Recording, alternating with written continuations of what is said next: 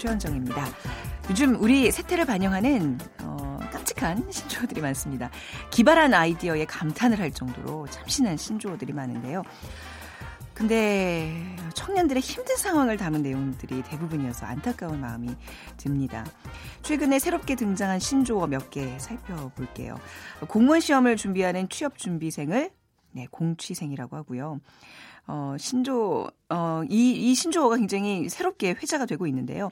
취업 불안감 탓에 공무원 시험과 일반 민간 기업 채용을 함께 준비하는 사람들을 말합니다. 그리고 고시와 반사회적 성격장애, 소시오패스를 합친 호모 고시오패스.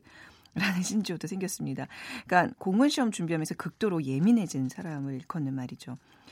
자, 새로운 신조어들이 생긴다는 거는 뭐 이런 청년들이 많다는 얘기인데 경제적인 면에서도 어려움은 그대로 이어집니다.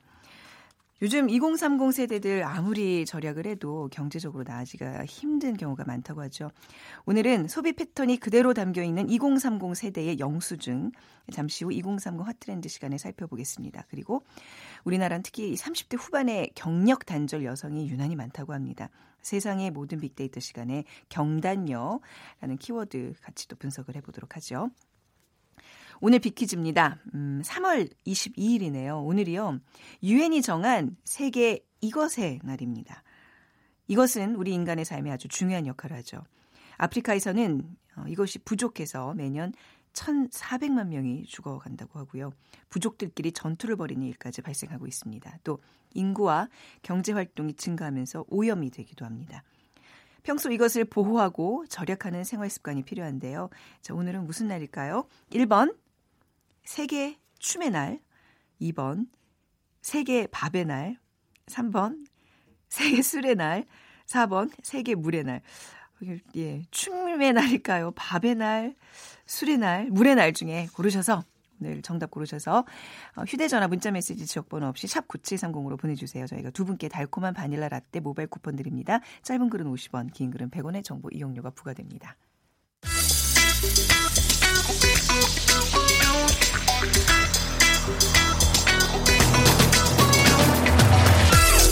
오늘 여러분이 궁금한 모든 이슈를 알아보는 세상의 모든 빅데이터. 연세대 박희준 교수가 분석해드립니다. 연세대학교 산업공학과 박희준 교수 나오셨습니다. 안녕하세요. 네, 안녕하십니까. 어, 오늘 어, 경단녀라는 예. 얘기를 할 텐데 우선 그 우리나라 여성 인구의 경제 활동 참여율이 굉장히 여전히 낮다는 예. 통계가 나왔네요. 아직 남성들에 비해서 네. 경제 활동 참가율이 낮은 것 같고요. 어, 그 이후로 지금 30대 후반의 경력 단절 여성을 이제 에, 이유로 들고 있는데 남녀 경제 활동률 격차가 경제협력개발기구죠. OECD에서 네 번째로 높은 수준입니다. 네.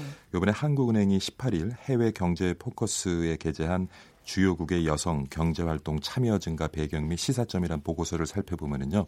한국의 남녀 경제활동 참가율 격차가 음. 2016년을 기준으로 20.5% 포인트. 네. 그러니까 남성에 비해서 여성이 20.5% 정도 경제 활동에 참가를 덜 하고 있다라고 보실 수가 있는데요. 네. 1위로 어, 나타난 국가는 터키입니다. 41.4% 포인트.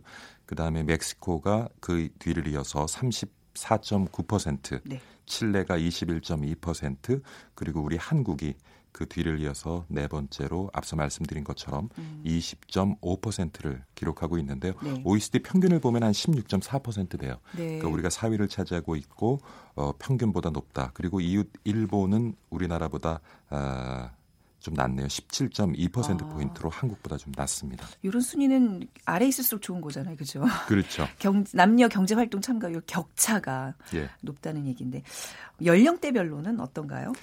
그래서 그 앞서서도 말씀을 드렸지만 그 30대 후반의 경력 단절 여성이 특히 이제 원인이 되고 있는 것 같고요. 어, 30대 후반에서 성별 격차가 36.3% 포인트까지 벌어집니다. 그러니까 앞서서 네. 말씀드린 것처럼 평균적으로는 20.5%인데 특히 이제 30대 후반에서 36.3% 그러니까 네. 다른 연령대에 비해서 굉장히 높은 음. 예, 격차를 보여주고 있고요.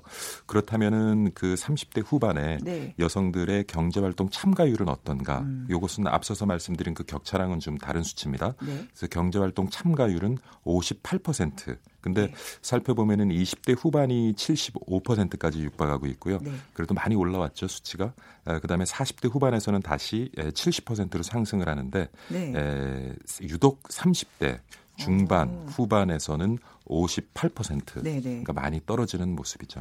어, 이게 다시 이제 딱 이게 제가 이제 이 과정을 겪어 와봤기 때문에 예. 딱 눈에 보이네요. 그러니까 20대 때 이제 굉장히 열정적으로 사회 경제 활동을 하다가 이 30대 후반이라는 건 음. 이제 아이를 낳고 나면 한 이제 초등학교 입학하고 막 이때잖아요. 그렇죠. 그렇죠? 초등학교 예. 1, 2학년 때 엄마 손이 제일 많이 예. 그때 이제 일을 관두고 이제 아이가 좀 좀 자라서 뭐 좀 이제 고학년이 되면 바로 또 이제 경제 활동에 다시 근데 그 초반에 일했던 그 직장을 40대 후반에 다시 들어가는 게 아니잖아요. 그 예. 이제 어떤 일의 좀 질이랄까요? 좀 떨어지는 그런 예. 모습도 분명히 있을 지금 거예요. 지금 말씀하신 네. 것처럼 많은 통계가 보여주고 있는데요.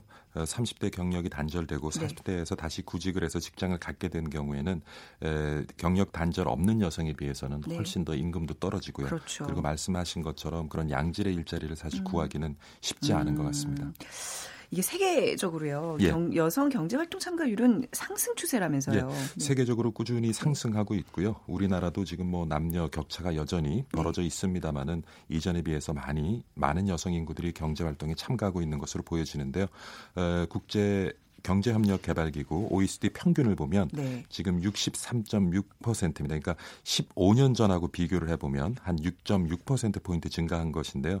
그러니까 이전에 비해서는 뭐 여성들이 경제 활동에 에, 많이 참가를 하고 있고 네. OECD 평균은 한 6.4, 63.6% 정도 되는데 그러면 과연 남성의 경제 활동 참가율은 어느 정도 되느냐? 지금 80%입니다. 네. 그러니까 남성이 80%인데 반해서 여성 63.6%면 이전보다 많이 올라와 있는데 음. 근데 재밌는 것은 같은 기간 안에 남성들의 경제 활동 참가율은 오히려 2.4% 포인트 이제 하락을 아, 했습니다. 예. 아, 예. 네. 뭐 한국도 이제 15년 전과 비교를 해 보면요. 어, 오히려 OECD 평균보다는 증가 속도가 빨랐습니다. 음. 15년 전과 비교해보면 8.5% 포인트 증가를 했고요. 그렇지만은 OECD 평균이 63.6%에는 미치지 못하는 네. 58.4% 예, 지금 그치고 있고요. 아무래도 이제 이번 보고서를 살펴봐도 그런데 전 세계적으로 여성 경제 활동 인구가 증가하는 배경으로는 많은 국가에서 정부들이 이제 일과 네. 가정을 균형적으로 접근할 수 있는 그런 정책들을 내어놓고 음. 있고 그 다음에 또 여전히 뭐 천, 유리천정이 존재하고 있지만은 직장 내에서도 그렇고 사회에서도 그렇고 양성 평등 네. 강화가 되면서 아무래도 이전보다는 좀 여성 인구들이 경제 활동을 하기는 조금 편안한 네. 환경이 네. 만들어지지 않았나 싶고요. 뭐 KBS도 그렇고 많은 뭐 제가 근무하는 학교도 그렇습니다만은 네. 최근에 그 출산 휴, 음. 휴가, 네. 육아 휴직 특히 요즘에는 앞서 말씀드린 하신 것처럼 그 초등학교 입학할 때도 뭐 두 달, 세 달 정도 어, 유직 휴가를 주더라고요. 그렇더라고요. 예. 또 이제 출근도 좀 늦게 하는 뭐 예. 10시 이후에 출근하는 그런 제도도 나오고 있고요. 근데 이게 이전에는 사실 그런 제도가 있어서도 그 직장 내에서 어떤 동료들 간의 눈치 때문에 네. 제대로 그러한 유급 휴가를 활용하지 못했는데 음. 최근에는 이제 몇몇 활용을 하고 네. 그러다 보니까 그런 분위기가 이제 확산이 되고 그래서 많은 분들이 최근에는 출산 휴가라든가 네. 육아 휴직들을 잘 활용을 하고 계시더라고요. 그러니까 여성 경제 활동 참가율은 뭐 세계의 추세에 맞춰서 우리도 늘어나고 있는데 이제 예. 문제는 성별 임금 격 차예요. 근데 이제 그렇죠. 그 외국의 사례도 지금 예. 뭐 세계적으로 그 참가율이 높다 그랬는데 성별 임금 격차도 우리랑 비슷한 추세인가요? 어떻죠?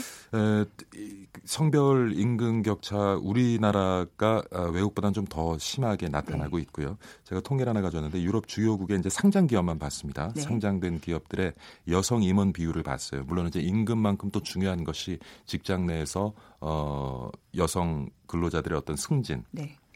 문제일 텐데 그래서 2004년에 한 8% 정도 됩니다. 유럽 주요국을 살펴보면. 네. 근데 2016년에는 26.2% 굉장히 음. 급속하게 증가를 했죠. 네. 그리고 뭐 지금 보면은 우리도 그 여성 대통령 경험을 가지고 있습니다만 네네. 지금 유럽 주요국들은 여성들이 대통령 수상직을 네네. 맡고 있는 국가들이 굉장히 많고요.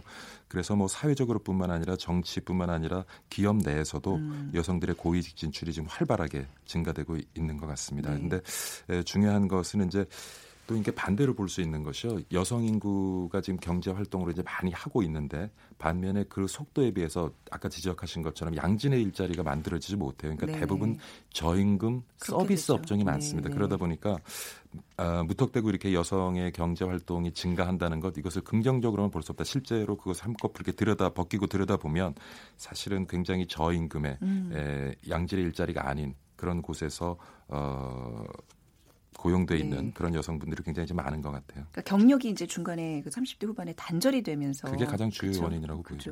네. 저희도 이제 뭐 뭐 나름 큰 조직이잖아요. 보니까 지금 또 공고히 생각해 보니까 성 임원 비율이 굉장히 낮은 것 같아요. 음. 이런 부분도 어떻게 보면 성별 임금 격차의 예. 한 예로 또 좀 제시가 될 수 있을 것 같아요. 네. 한번 기대해 보겠습니다. 제가 어떻게 좀 임원 자리에 한번 올라가 볼까요? 네. 정말 농담이었고요. 예. 쓸데없는 농담이었고 여성 인구의 경제 활동 참가율이 좀 높은 국가 어느 나라로 꼽을 수 있을까요? 아마 여러분 대부분 짐작하실 거예요. 네. 앞서서 그 여성의 경제 활동 참가가 는다는 것이 네. 결국에는 어떤 일과 가정을 양립할 수 있는 그러한 사회적인 제도를 많이 갖고 있기 때문이라고 말씀을 드렸는데 그래서 네. 그런 사회적인 제도를 잘 가지고 있고 복지가 잘 되고 있는 아무래도 북유럽 국가들 북유럽 예. 네. 보면은 이제 아이슬란드가 86.2%고요. 오, 스웨덴이 80.2%, 네. 스위스가 79.5%. 네. 그러니까 어, 북유럽 국가들, 유럽의 대부분 독일도 73.6%고요.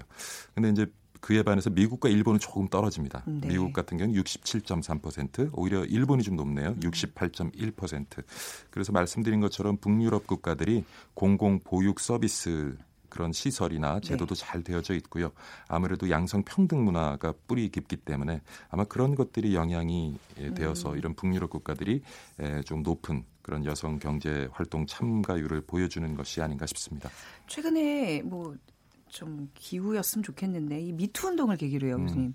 그러니까 이제 여성들을 채용하지 않겠다. 뭐 이런 직종에는 여성들이 적합하지 않다. 뭐 이런 얘기를 하면서 오히려 차별을 받는 네. 그런 좀 말도 안 되는 지금 사태들이 좀 벌어지고 있는데 이건 어떻게 안타까운 이유인데 처음에 미투 운동이 네. 전개되면서 참 우리 사회에 뿌리 깊게 이렇게 젖어 있는 어떤 여성 비하라든가 네. 이런 여성을 어떤 인격체로서 대하지 않는 그런 문화가 이번에는 조금 뿌리를 음. 뽑고 뿌리가 뽑히고 개선되어지지 네. 않을까 하는 그런 기대감을 많이 가졌었는데 네. 이것이 이제 좀 확산이 되면서 특히 사회 기업에서 어떤 문제가 발생하냐면 음. 어, 여성 인구들을 고용을 해서 함께 일을 하면 네. 여러 가지 이런 문제 소지가 네, 네. 있다 라는 이제 예, 그런 적절하지 못한 생각을 네. 하면서 그것이 실제로 또 어, 많은 분야에서 우리가 우려한 것이 조금씩 또 현실화되는 네, 네. 것을 느끼고 있습니다. 그래서 참 굉장히 좀 안타까운 생각이 들죠. 이런 것도 이제 뭐 미투 운동도 이제 정부 차원에서 제도로 이제 만든다고 하는데 예. 그 이런 일로 또 성별 어떤 차별을 받는 것도 좀 우리가 제도적으로 감시할 예. 수 있는 게 마련이 돼야 될 것 같아요. 그리고 이번에 이제 그 경단녀로 지난 3개월 네. 동안 이제 소셜 데이터 소셜 데이터를 좀 분석을 해보니까 네. 에, 상위 순위에 나타나 있는 단어들 뭐 우리가 뭐 예상할 수 있는 것처럼 차별, 양육, 네. 임금, 눈치, 아이, 갈등 이런 단어들이 올라와 있어요. 그러니까 아무래도 아직도 음. 임금 결, 격차가 있고 그 다음에 이제 경, 경 경력 단절로 인한 네. 임금 격차가 있고 그 다음에 앞서서 이제 보육 지원이라든가 여러 가지 네. 제도를 가지고 있지만 눈치 때문에 음. 그런 것을 잘 활용하지 못한다라는 의견도 많이 있는 것 같고요. 네. 양육이 결국에는 출산과 양육이 가장 큰 문제인 것 같은데 조금 순위가 떨어지긴 하지만 최근에 미투 운동의 어떤 그런 열풍 때문인지 성추행, 성폭력이라는 단어도 좀 들어와 있었어요. 네, 그래서 네. 어뭐 20대 그리고 30대 초반의 직장 여성들이 어떤 그러한 불합리한 성폭력, 성 에, 추행에 못 이겨서 단지 육아 출산뿐만 아니라 또 가정을 갖는 순간 또 이렇게 좀 직장을 포기하는 이런 경우도 음. 없지 않아 있지 않을까 하는 좀 짐작을 하게 하는 대목이었습니다. 네, 오늘 경단녀라는 주제로 여성 경제 활동 참가 뭐 현황 뭐 실태, 문제점 이렇게 같이 짚어봤습니다. 오늘 말씀 여기까지 듣도록 네. 하죠. 네, 연세대학교 산업공학과 박희준 교수였습니다. 감사합니다. 감사합니다. 네.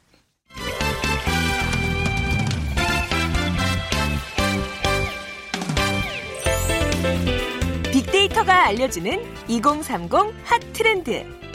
빅커뮤니케이션 전민기 팀장이 분석해드립니다.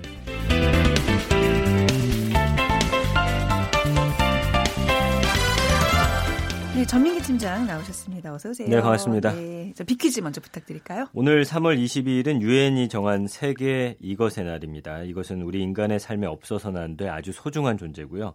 아프리카에서는 이것이 부족해서 매년 1,400만 명이 죽어간다고 합니다. 부족들끼리 전투를 벌이는 일까지 발생하고 있고요. 또 인구와 경제 활동이 증가하면서 오염이 심각하게 되고 있습니다. 평소 이것을 보호하고 절약하는 생활 습관 오늘 다시 한번 떠올려 보셨으면 좋겠습니다. 어, 1번 세계 춤의 날, 2번 세계 밥의 날, 3번 세계 술의 날, 4번 세계 물의 날. 나머지 세 개 날이 실제로 있는 거 아니죠? 지금 만들어낸 거죠? 네. 아까도 이 보기 읽으면서 웃음이 피식 나왔었는데 말이죠. 자, 휴대전화 문자메시지 지역번호 없이 샵 9730으로 보내주시면 됩니다. 짧은 글은 50원, 긴 글은 100원의 정보 이용료가 부과됩니다. 요즘 뭐 영수증 이 단어가 뭐 유행인데요. 네. 2030들의 영수증 어, 뭐 어떤 게 제일 먼저 눈에 띄는 부분인가요? 네, 일단 뭐 2030들의 영수증에 대한 이야기를 하는데 네. 뭐이 친구들이 어디에다가 어떻게 돈을 썼냐라기보다는 네. 왜 이렇게밖에 음. 소비할 수밖에 없는지에 대해서 좀 이야기를 나눠볼까 하고요. 네. 가장 먼저 이제 홧김 비용이라는 단어가 많이 눈에 띄고 있습니다.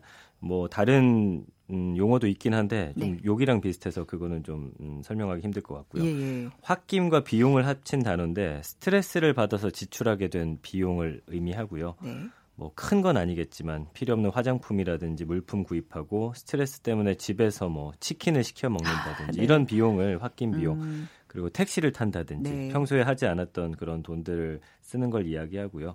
그러니까 뭐 취준생이라든지 저임금 받고 일하는 계약직 사원 또 막연한 그런 결혼 음, 준비를 하는 직장인들 그 독립된 경제 주체로의 단계적 이행기를 지나고 있는 20대 30대 영수 중에는 그러니까 정해진 패턴대로 소비를 할 수밖에 없는 그런 사연이 있다라는 거죠. 네. 그러니까 어, 예전처럼 뭐를 확 지른다든지 음. 뭐 여행을 간다든지 이러기가 이제 쉽지 않다는 네. 그런 현실을 좀 보여주고 있습니다. 아무래도 그 빠듯한 그 이제 그 안에서 다 지출이 이루어져야 되기 때문에 네. 그러니까 뭔가 그 외의 거를 하면 약간 이제 홧김 비용으로 이제 분류가 되는 거예요. 그렇죠? 예.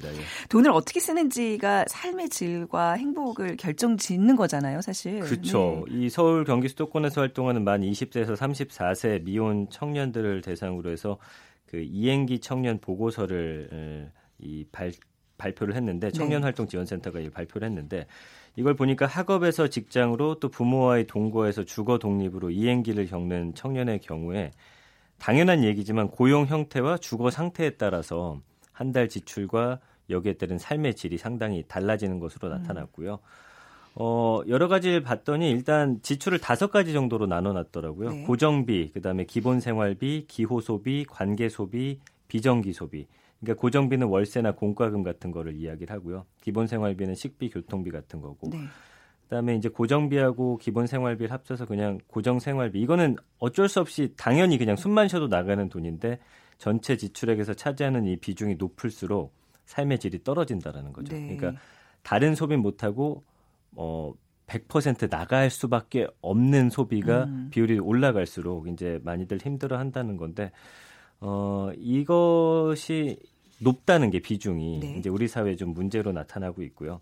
월 수입과 직업 안정성이 높은 직군일수록 이 지출에 따른 삶의 질이 비교해서 음. 높아질 네. 수밖에 없는 음, 그런 현실을 보여주고 있습니다. 기본 생활비가 부족하면 이거는 일상생활에 사실 큰 변화가 생기는 거잖아요. 그렇죠. 예. 이게 부족하면은 예. 진짜 일상생활이 굉장히 크게 흔들리게 되는데 특히 취준생들이 굉장히 힘들죠. 아르바이트하고 네. 취업 준비 병행하고 있는 2030들은 또 생활비가 나가기 때문에 취업 준비에 또 올인을 못 하죠. 아, 어, 아르바이트를 해야 되니까 그러다 보니까 피곤하고 공부할 시간 줄어들고 음. 계속 이제 악순환이 되는 건데 네. 이 지출 금액이 높을수록 삶의 질도 높아지는 기호 소비 금액. 그러니까 아까 말씀드린 고정 지출 말고 네. 그 외에 뭐 술이라도 한 잔 한다든지 음. 친구들하고 만나서 문화생활도 하고 그렇죠. 네. 그런 금액을 봤더니 정규직이 한 한 달에 46만 4천 원 정도를 쓰고 있었고요. 예. 계약직이 38만 원, 아르바이트 하는 학생들이 35만 원, 음. 취업 준비생들이 33만 원 순으로 나타났는데 네. 이게 취업 준비생과 정규직의 그 금액 차이를 봤더니 13만 원 정도밖에 안 나요. 네. 근데 그 13만 원 때문에 삶의 만족도가 아. 상당히 좌우되고 있다라는 게 좀 슬픈 현실이고요. 네. 이렇기 때문에 어, 취준생들 같은 경우는 적자로 지내는 기간이 계속 길어지면서 네.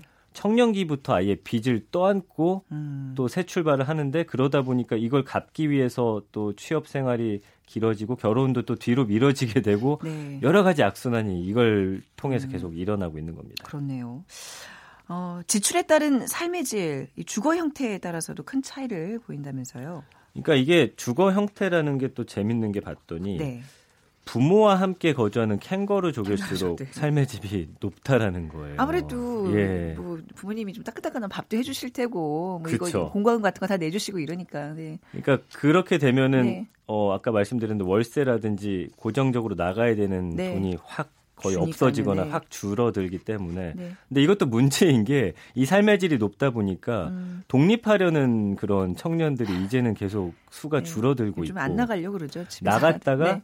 다시, 다시 돌아오는 경우가 아. 지금 상당히 많아지고 있어요. 네. 그래서 이 고용 주거의 질과 소비의 질은 인과관계에 있는데 문제는 본인이 독립해서 살아야 함에도 불구하고 네. 뭐 이제는 30대 중후반이 되더라도 부모님과 함께 살려고 하는 어. 그런 청년들이 늘다 보니까 네.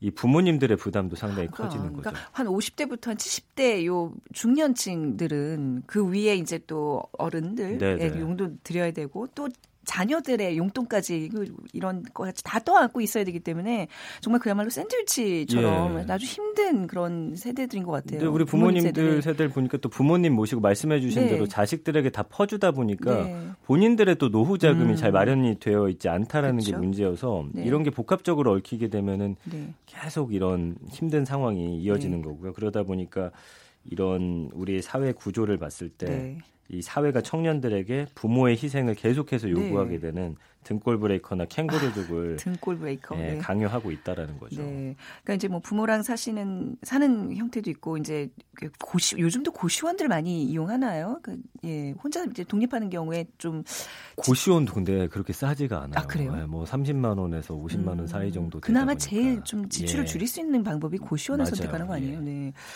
그렇군요. 이렇게 계속 이러다 보니 청춘들의 빚은 늘어만 나고 요즘은 대학 졸업과 동시에 그냥 빚 때문에 힘들어하는 20대들이 많잖아요. 그러니까 보통 네. 1,900에서 2천만 원 정도 기본으로 예, 아. 갖고 시작을 하는데 네.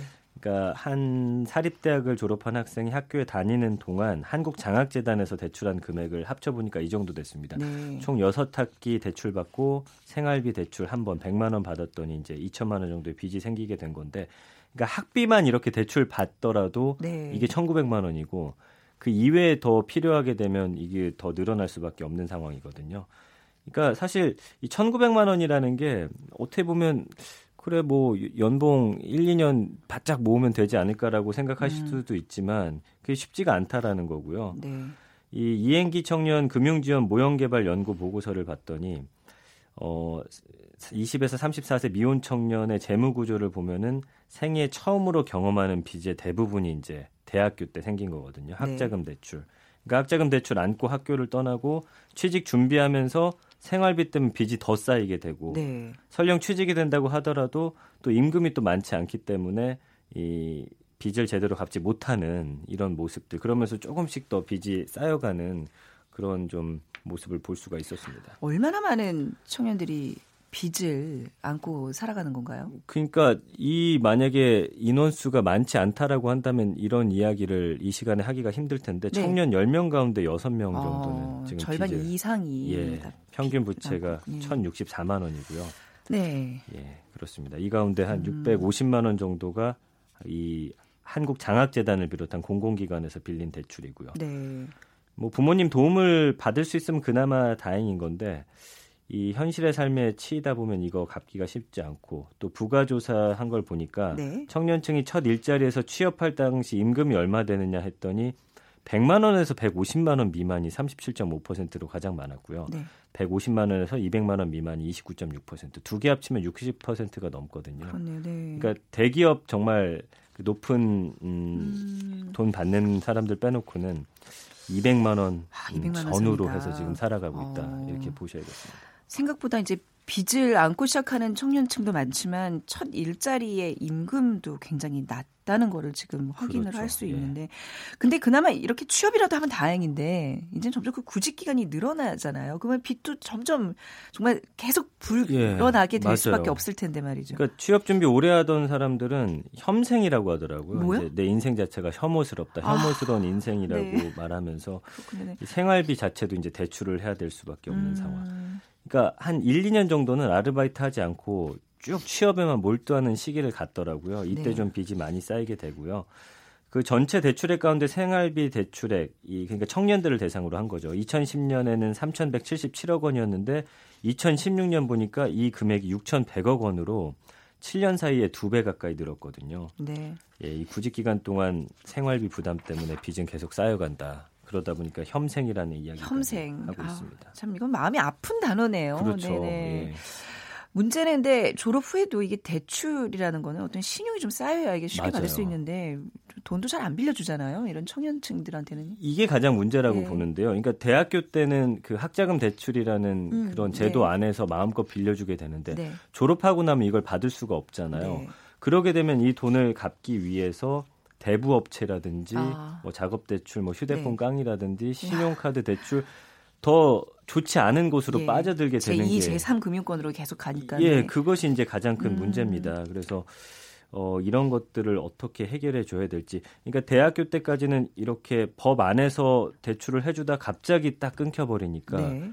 이 이후의 삶을 어떻게 우리가 책임져 줘야 될지 네. 네, 여기에 대해서 좀 고민이 필요하지 않나 싶습니다. 막연히 우리가 2030 시간에도 그렇고 많은 이제 뉴스를 통해서 청년층들이 어렵다는 얘기를 했는데 오늘 진짜 이렇게 영수증을 분석해 보니까 네, 네. 이 구조적으로 참 이게 헤어날 수 없는 어떤 어떻게 보면 이제 가장 열정적으로 일해야 되는 그 층이 빈곤층으로 전락할 수 있는 지금 우리 사회적 구조를 안고 있는데 이게 개인의 문제가 아니에요, 분명히. 우리 사회가 조금 더 관심을 갖고 지켜봐야고 좀 이끌어 줘야 될 텐데 말이죠. 맞습니다. 네. 그러니까 청년을 위한 뭐 복지 제도나 사회적 안전망이 굉장히 부족하고 취업 준비나 주거를 위한 비용은 상당히 상대적으로 높기 때문에 네.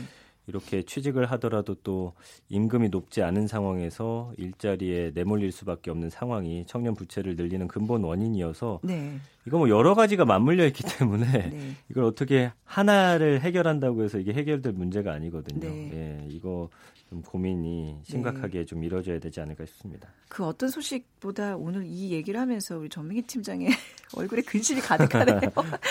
아유, 예, 뭐 잠깐 그 주변에 있는 청년들 같이 걱정해주는 그 마음이 좀 느껴졌습니다. 오늘 얘기 잘 들었습니다. 비커뮤니케이션 전민기 팀장이었습니다. 감사합니다. 고맙습니다. 오늘 비키즈 정답은요. 예, 세계 물의 날입니다. 오늘이 바로 그 날이라고 하죠. 6118님, 물은 참 귀하고 신비롭습니다. 어, 다른 물체는 피부에 닿으면 다 묻고 지저분해지는데 물은 우리를 깨끗하게 해주네요. 하셨어요. 그렇네요. 8556님, 물 부족을 대비해서 화장실에 벽돌도 놓고요. 물 절약 실천하고 있습니다. 진짜 예전에 화장실 변기에 그 벽돌 같은 거 많이 놓고 했는데 요즘은 좀 그런 근검하는 자세들이 좀 많이 없어진 것 같아요. 저라도 오늘부터 좀 실천하겠습니다. 자, 오늘 아, 두 분께 어, 따뜻한 달콤한 바닐라 라떼 모바일 쿠폰 드리고요. 끝곡으로 스티비 원더의 서 듀크 들려드리면서 이 시간 마무리하겠습니다. 내일 오전 11시 10분에 다시 찾아오겠습니다. 지금까지 아나운서 최현정이었어요. 고맙습니다.